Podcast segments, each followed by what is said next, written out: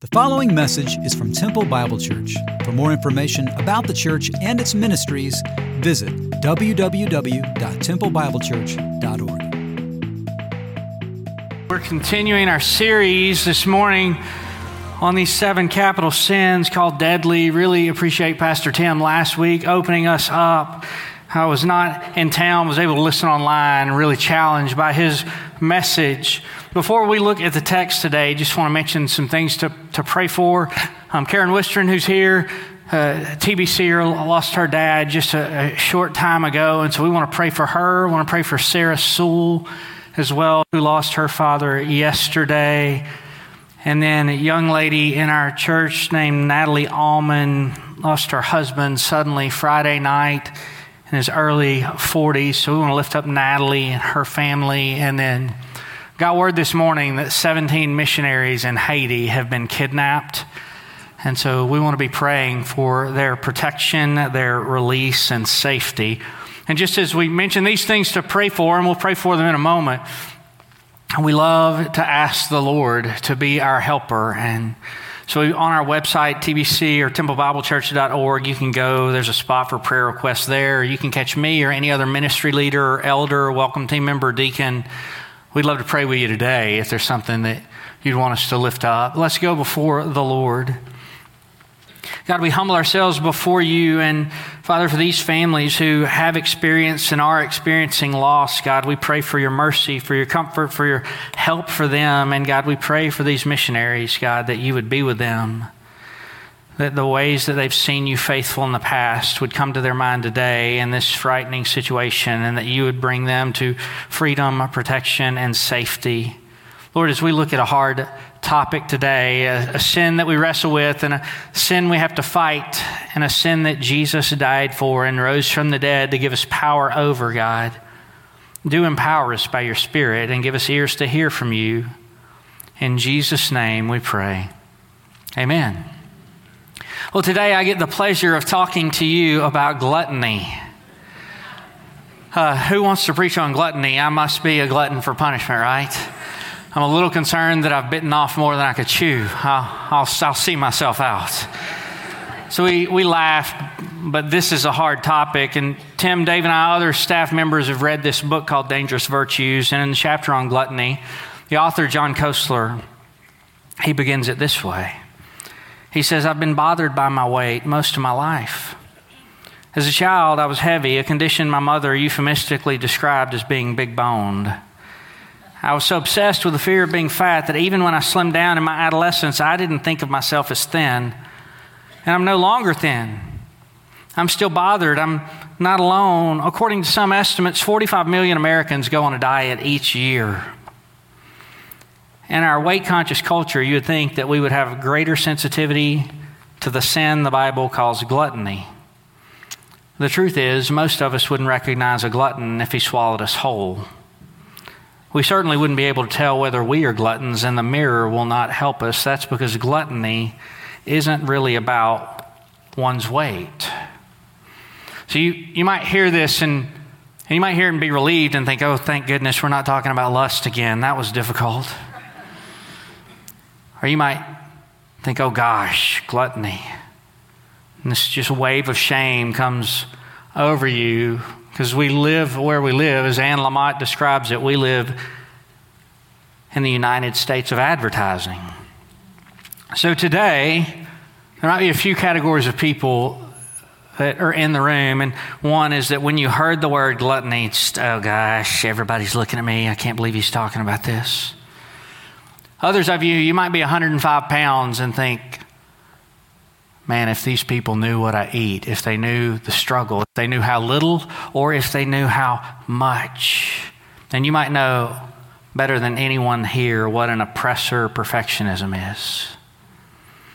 You might be one of those people who don't think you struggle. Well, let's get to another sin that I struggle with. What we're going to find out as we go through these sins is that we're all impacted by all of them in some way, shape, or form.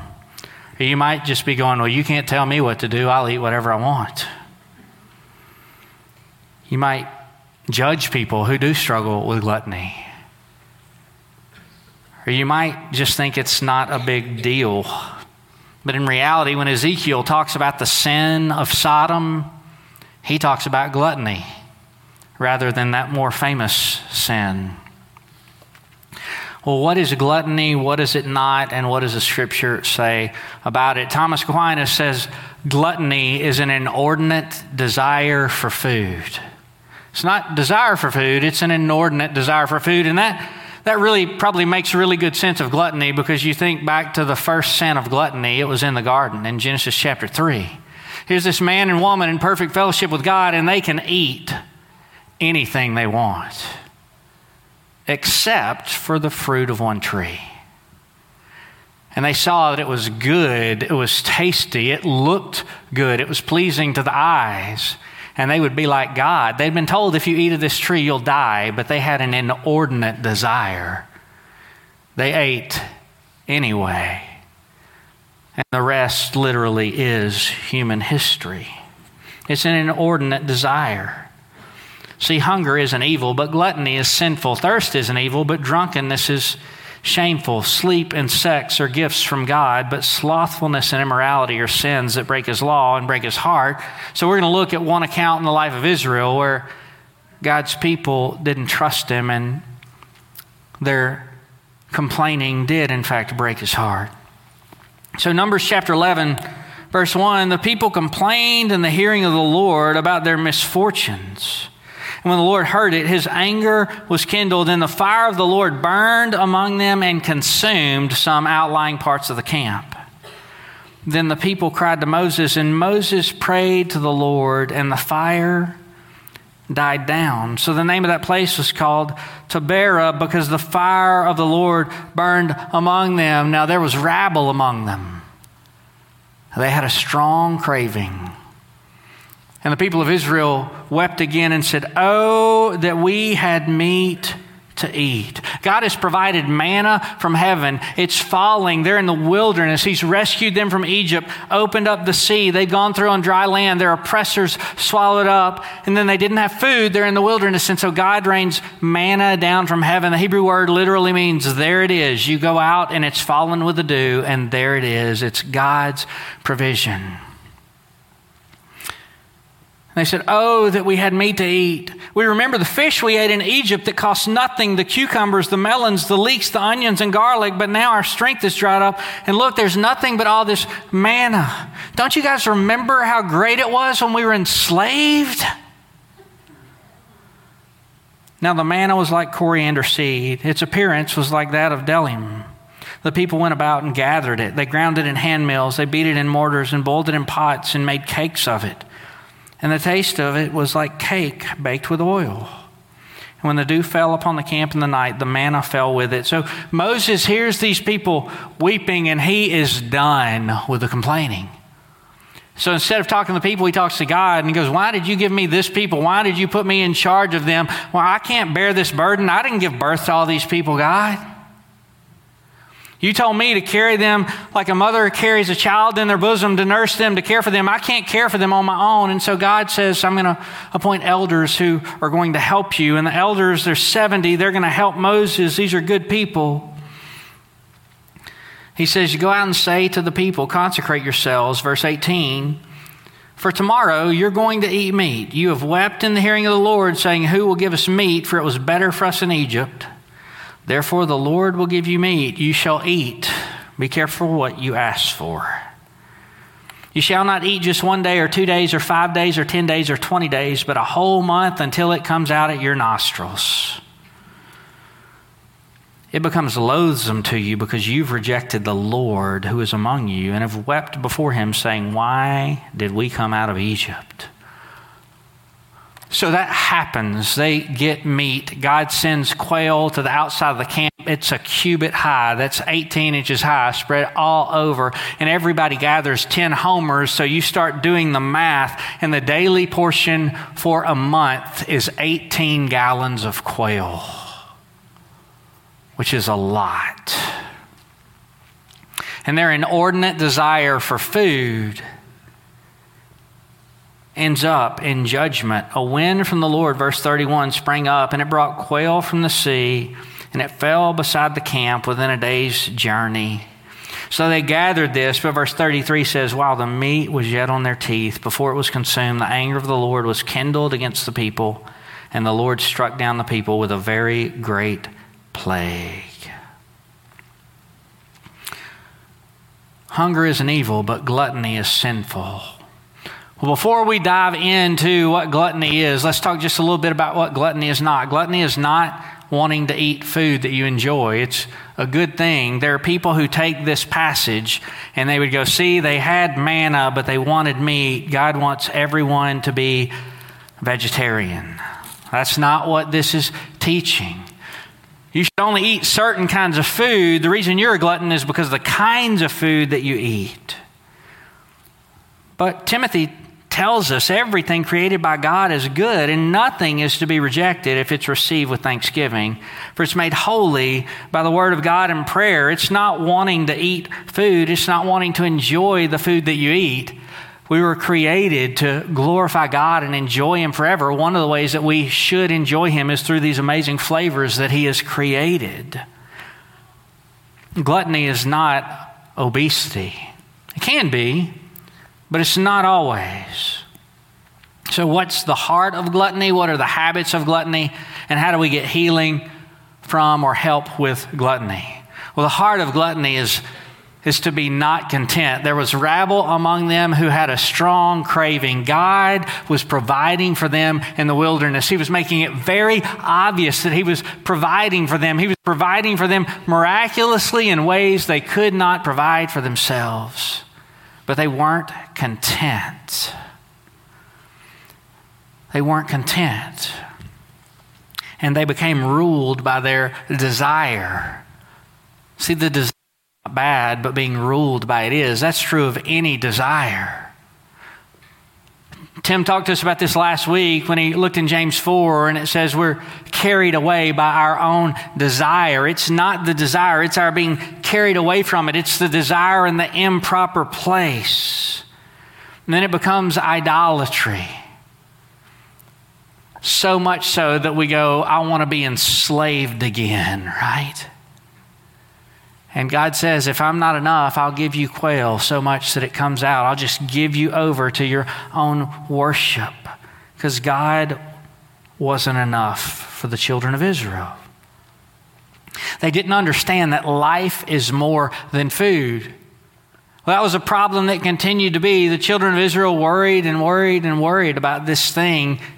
In Jesus' day, people were worrying about it. So in the Sermon on the Mount, when He told them to have treasure in heaven, He says, don't have anxiety. Don't worry about what you're going to eat. Don't let this rule you. Therefore, I tell you, do not be anxious about your life, for what you will eat or for what you'll drink, nor about your body, for what you'll put on. Life is more than food, and the body is more than clothing. Look at the birds of the air. They don't sow or reap or gather into barns, and yet your heavenly Father feeds them. Are you not of more value than they? It's this inordinate desire for food that thinks God's not enough, God's not going to take care of me, God's not going to get me through this, and I've experienced it. I'm going to share with you about that in just a minute. The heart of gluttony is a lack of trust in God. Frederick Buechner says it this way. He says it's raiding the icebox to satisfy a spiritual need. That's what the heart of gluttony is. Well, what are the habits of gluttony? What are the habits of gluttony? We like to think of it as this one thing, and there is this one thing of overeating that we'll talk about, but first, that's not all it is. It can be an eating for delicacy only, and your gluttony can be that nothing is ever good enough for you. Nothing ever satisfies you. Nothing's ever right enough for you. It might be that in the restaurant, your toast is always too crunchy, and at home, your bacon's not crunchy enough. I wouldn't want to be the waitress or the wife in that guy's life, right? But that can be it. That can be it. It can be that you spend a ridiculous amount of money on every meal, that food is a luxury for you. It can be that what you spend on food keeps you from being able to give for others, or that you judge others, that you see someone with less money than you eating nice food and think, I ought to be able to eat that, but they can't afford that. They shouldn't be doing that. I'd never give that to poor people, right? It It can be that you're ruled by a daintiness. So when we lived in another place, I remember a lady that was ruled by food just like she was ruled by fashion. She wanted her body to look a certain way, so much so that her lunch portion every day was one boiled egg. I would eat one boiled egg for lunch a day if I could eat a burger and fries with it, right? But she got consumed with how she looked, and she began to like how she looked. And I remember coming home as a young man. It's the holidays, and I pick up a stack of Christmas cards, and I feel the cards like, oh my gosh, that's nice. That's a really good Christmas card, right? But I looked at their card, and literally this person's wearing something you can see through on the card. I'm not exaggerating. See, she got consumed with what her body looked like, so it impacted food, it impacted fashion. She was enslaved to who she wanted to be, and her husband just didn't notice. He was so busy with work and the own things that he was doing. But one of her kids' teachers noticed, and her enslavement to food became enslavement to flesh as her marriage dissolved. See, gluttony can take all kinds of forms, and the danger of any sin pattern is when we lay aside self-control in one area of life, we become enslaved in all these areas of life, and it happens faster than we can imagine. We say it often, sin takes you further than you want to go, costs you more than you want to pay, and it keeps you longer than you want to stay, and gluttony can do that as well. Perhaps it's eating delicacy only, or perhaps it's eating with excess eagerness. Now, this can take two forms. One is that you're so ready and eager to eat that when you sit down at a meal, you don't wait for anybody else. You just begin to eat. You're so eager to take it in. You miss the fellowship. You miss the conversation. You're just thinking about the food. The other is legitimately the elephant in the room. It's eating too much. It's eating to excess. This can be a problem for people with great metabolism. It can be a problem for people with regular metabolism. It can be a problem for people with awful metabolism. We eat and we want to make sure that we don't have too little. We treat it like it would be a sin for us to get up from the table. I'm just a touch hungry. I wonder if I'll be full in 10 minutes. I've never, ever wondered that. I sit down for a meal and I wonder, am I going to be full? And about 5 bites after I am, I go, oh yeah, I'm full now. That's great. Maybe you do that too.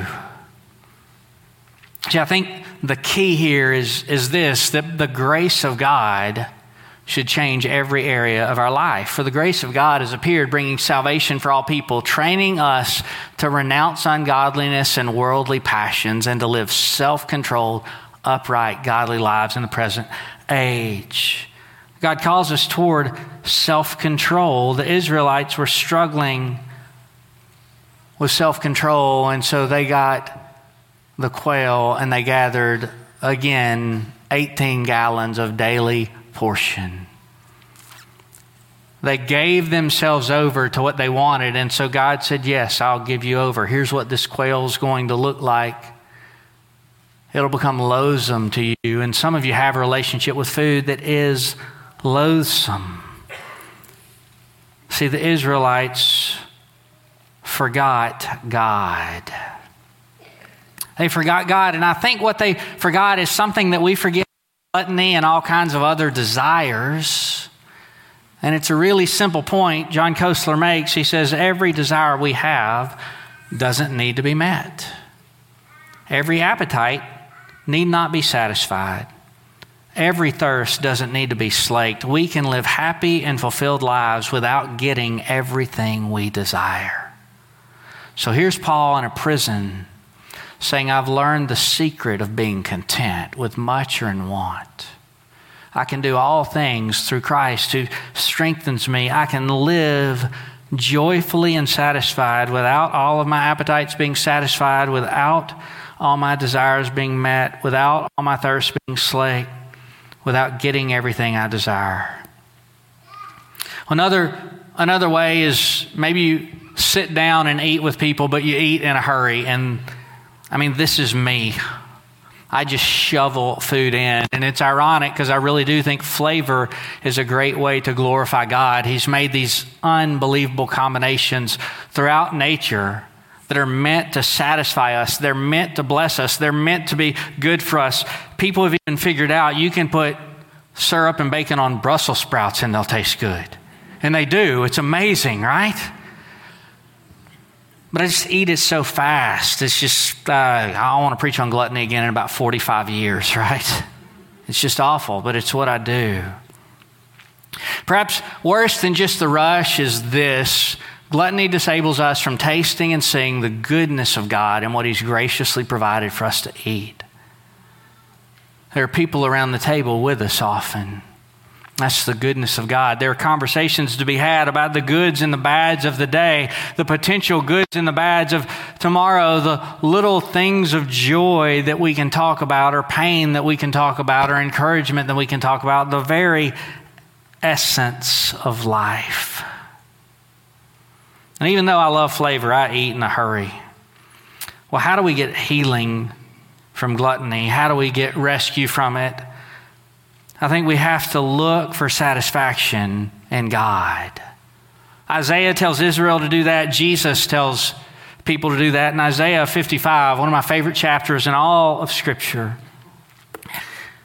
God says to His people, "Come, everyone who thirsts, come to the waters. He who has no money, come and buy and eat. Come buy wine and milk without money and without price. I'm going to satisfy you," He's saying to His people.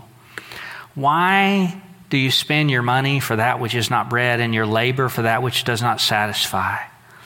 Listen diligently to me and eat what is good and delight yourselves with the richest of food. He's saying to His people, feast on me.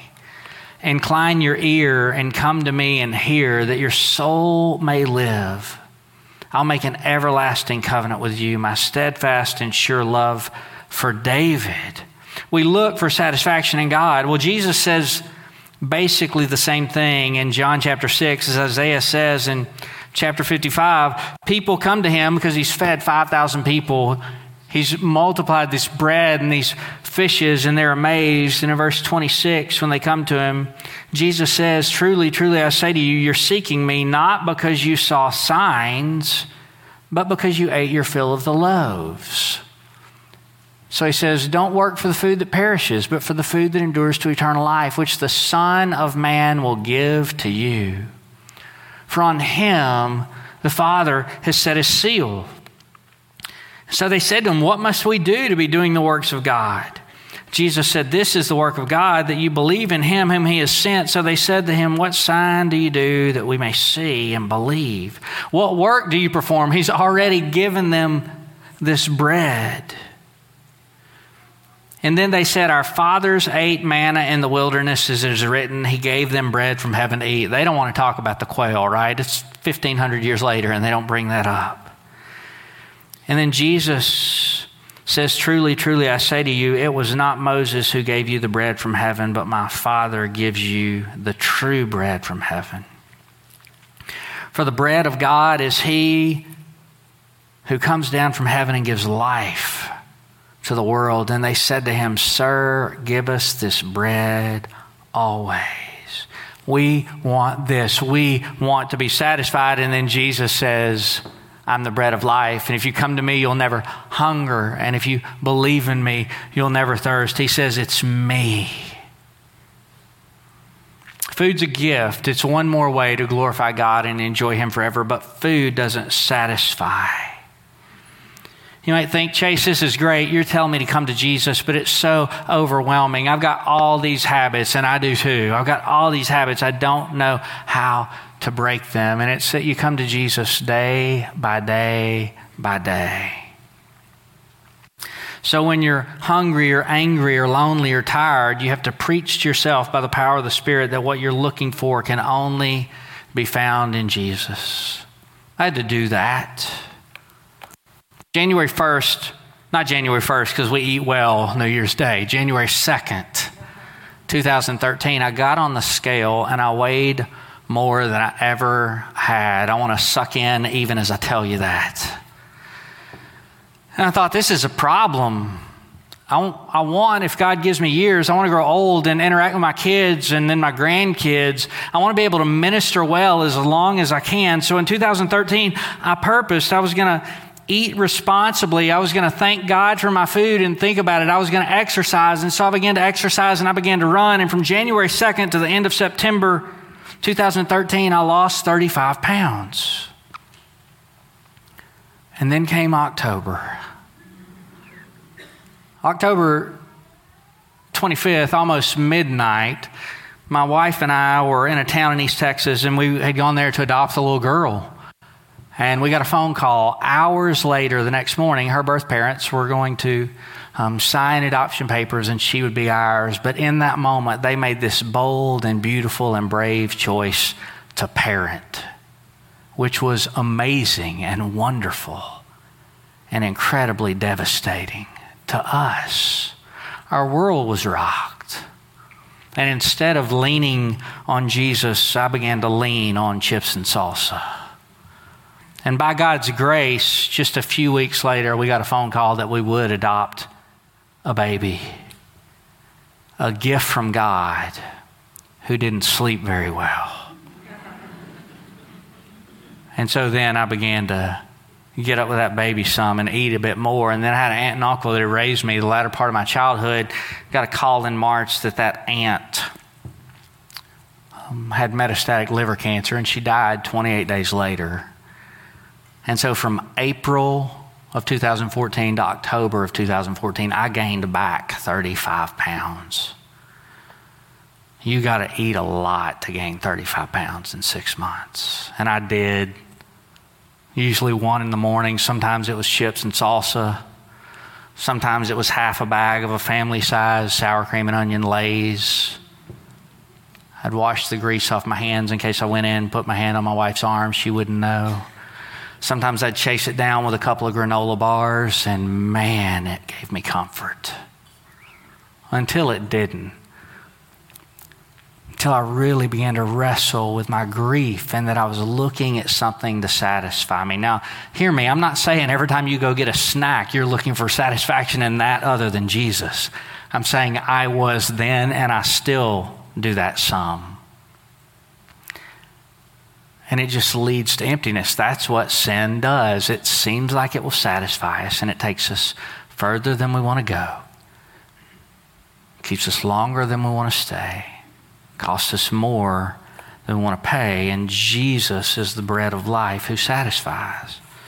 So what do we do? What do we do? Well, if we believe that Jesus is the bread of life who satisfies and that his bread, his body was the bread given for the life of the world, he died for our sins, rose from the dead to give us new life, then we have to own our sin. We have to trust in him. We have to own the sin of gluttony, and then we've got to confess the sin of gluttony. That's why we love small groups at TBC, because they should be a safe, a kind, a caring place for us to speak about our struggles and get help along the way with friends that struggle just like we do. And then we have to die to our sin of gluttony.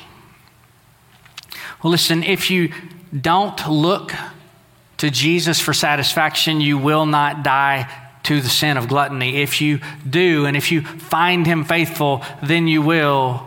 Application, how do we die to our sin of gluttony? I want to talk about 4 ways. Our ministry resident, Ryan Murphy, was really helpful as I talked about this application. And the first way is to fast. To fast, to say to Jesus, I long for you as much as my stomach is growling for this food. There's nothing better than you. Like we're about to sing, I really and deeply desire you. Fasting renews our mind as we feast on Jesus. Fasting deepens our fellowship with God. And in fasting, exercises the muscle of trust. I read a story about a lady who had her tonsils taken out as a 18-year-old, and she talked about the pain, how hard it was, how difficult it was, and she got pain meds from her doctor, and that helped for a little bit, but then the pain was still there. She didn't feel like she could do anything or chew anything, and so she called the nurse and said, I need some more pain meds, and then the nurse said, you don't need pain meds, you need chewing gum. You need to exercise these muscles. They're paralyzed by your own fear and by lack of use, and She said, I was mad, I was angry, I was frustrated, I got some gum, and in about 25 minutes, I was better. I began to exercise those muscles. Fasting exercises the muscle of trust in God, of saying, He's enough. Second, you have to pray. A couple of ways you have to pray. So you fast, and then second, you ask the Spirit to grow you in the spiritual fruit of self-control. God, I need your help, as we will need His help. Third, you ask God to grow you in gratitude for what's been provided. It's a call to be a better steward and appreciate the gifts of God. And then number four, I think we've got to learn to feast, but it's difficult to learn to feast in America because we feast every day, right? Feast is this really special time where you come together and enjoy others and food and drink and you celebrate. There were 6 feasts in Israel, or 7 feasts in Israel's life. We've got feast here. The problem is we feast every day, or even when we say we're going to control our diets, we'll have a cheat day, so we feast every week, right? But feasting is this set-apart time where we pause to recognize and remember the goodness of God. And as we enjoy food together, we enjoy one another, and we enjoy Him. We could at least just think about maybe a few real and true feasts a year, like Christmas and Easter and Thanksgiving, Mother's Day, Father's Day, National Sons Day, National Daughters Day, National Take Your Pet to School Day, right? Surely we could come up with enough. We've got to learn how to feast again and really appreciate what God has provided. To do this, we got to trust in God's grace, and we're going to need His grace every day. The good news is that Jesus, like we'll sing, He knows our flaws, He's seen them all, and He still calls us friend. So we got to taste and see that the Lord is good. We've got to trust in Him to satisfy us in ways that bread never can. So here's some things we're going to deal with through this whole series. There's this deep and dark reality that our faith is going to be tested in all of these matters. And I need to tell you something, that if you heard the self-talk of the people around you this morning as you wrestle with gluttony, you'd understand that they're just as broken and bothered as you are. And each week we're going to do this, and it's going to be a different topic, but the same topic. We trust in ourselves. We hope in ourselves. We hope in something other than Jesus. But life in Christ is just this moment by moment with our own sin and the grace of God. And when we come to understand what God is like, here's what we're going to find out. He's way, way more compassionate company than the voices in our heads. He just is. And so to receive that compassion and grace, what we do is we feast on Jesus. We do it through His Word. We do it through prayer. We do it through time together. And then we do it through the Lord's Supper. So that's what we're going to do. So if you'll grab your cups with your bread and juice, we're going to remember this Jesus who satisfies. So when Paul was writing to the church in Corinth, he gave them instructions, and then he told them to examine themselves. So I want us to take a moment to examine ourselves, and whatever fear and shame and struggle you have, this is a great moment to just give it over to Jesus Christ. So take a moment to pray, to bow before the Lord, and then we'll partake together.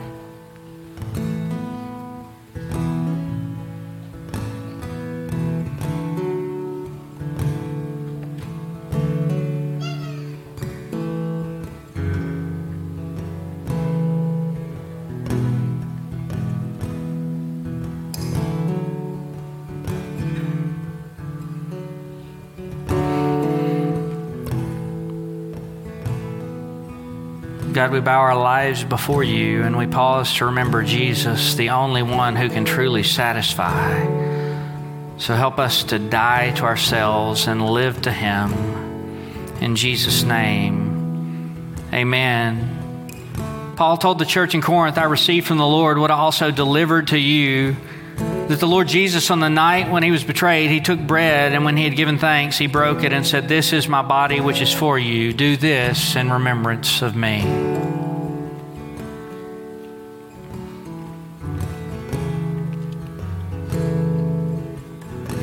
In the same way, after supper, he took the cup, and he said, "This cup is the new covenant in my blood. Do this as often as you drink it in remembrance of me."